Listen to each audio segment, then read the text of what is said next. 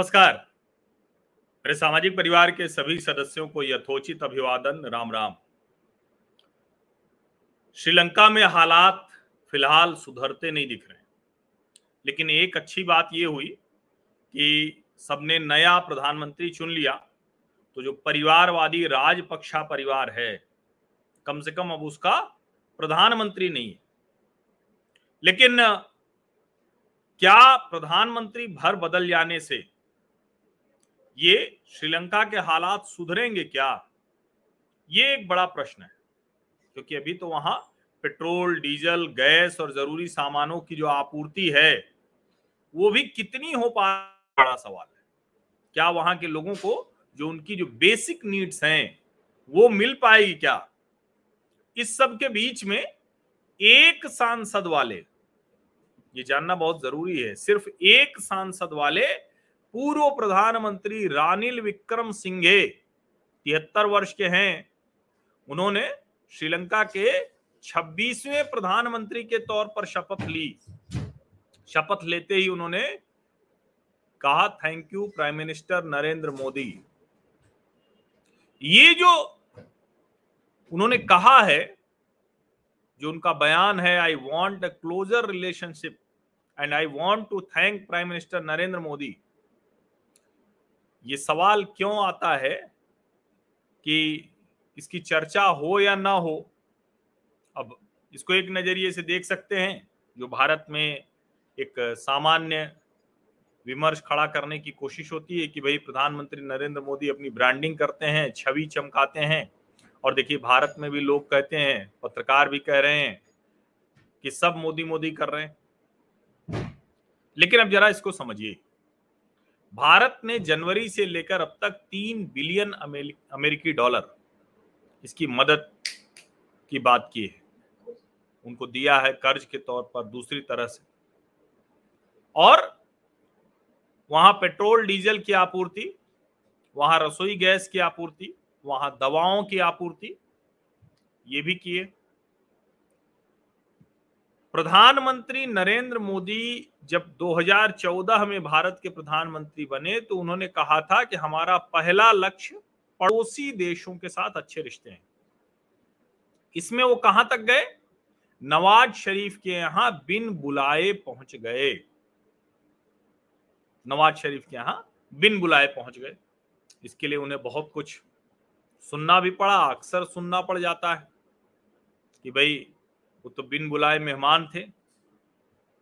अब रानिल विक्रम सिंघे, वो प्रधानमंत्री बनते ही कह रहे हैं थैंक यू प्राइम मिनिस्टर और ये भी कह रहे हैं कि श्रीलंका को अगर इस क्राइसिस से निकलना है तो भारत का साथ चाहिए।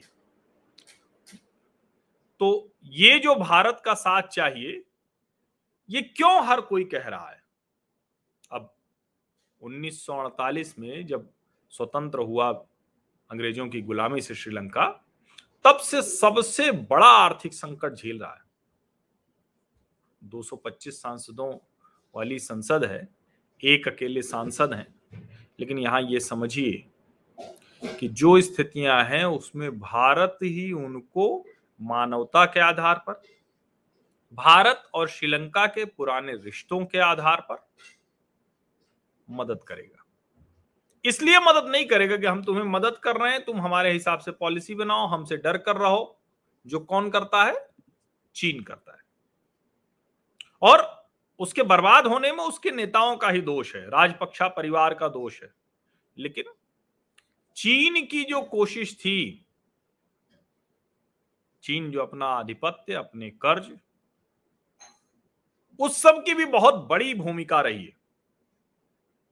और इसीलिए अब उनको अगर तारनहार के तौर पर कोई दिख रहा है तो वो प्रधानमंत्री नरेंद्र मोदी दिख रहे हैं, वो भारतवर्ष दिख रहा है। अंतरराष्ट्रीय मंचों पर भारत की भूमिका जैसे बदली।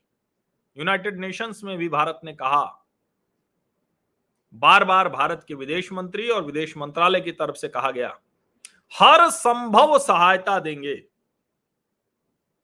भारत के लिए श्रीलंका अपना है, अपना देश है।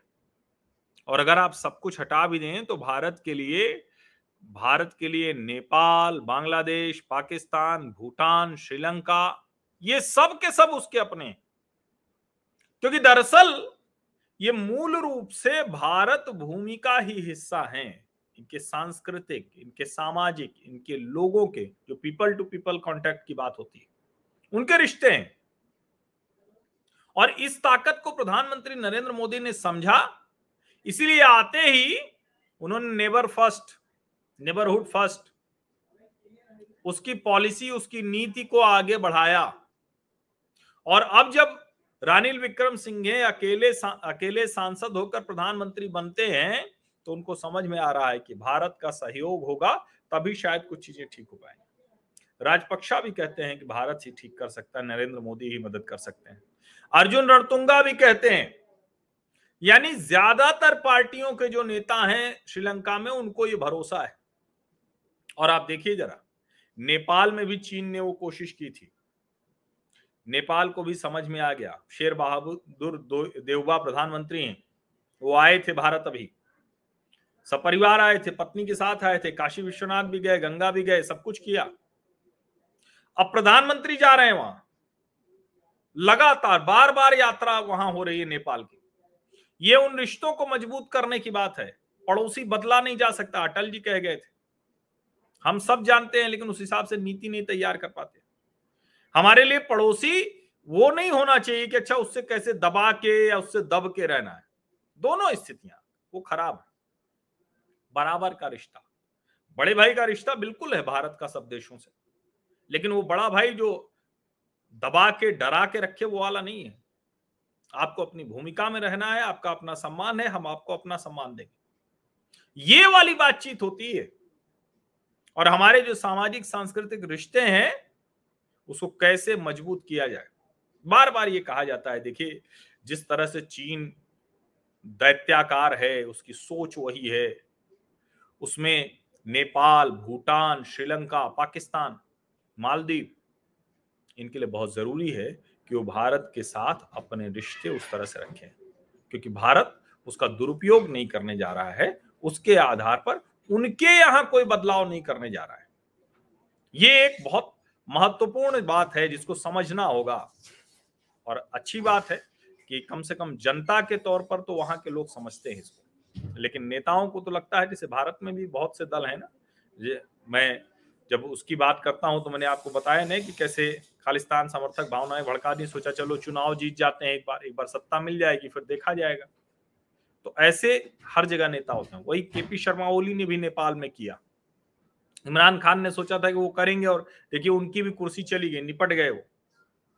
तो दरअसल जब तक कोई लॉन्ग टर्म पॉलिसी लेकर नहीं आएगा किसी भी देश का नेता, वो सरवाइव नहीं कर सकता है।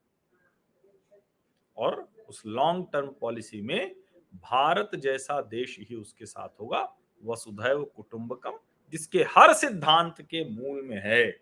सर्वे भवंतु सुखिना, सर्वे संतु निरामया, सर्वे भद्राणी पश्यंतु माँ कश्चित दुख भाग भवेत। ये जिस देश के मूल संकल्पना में है, उसी के साथ आप आगे बढ़ सकते हैं। ये समझना बहुत ज़रूरी है। इसीलिए रानिल विक्रम संघे जो एक सांसद वाले प्रधानमंत्री श्रीलंका के, वो कह रहे हैं थैंक यू नरेंद्र मोदी। भरोसा यही है। बहुत बहुत धन्यवाद इस चर्चा में शामिल होने के लिए।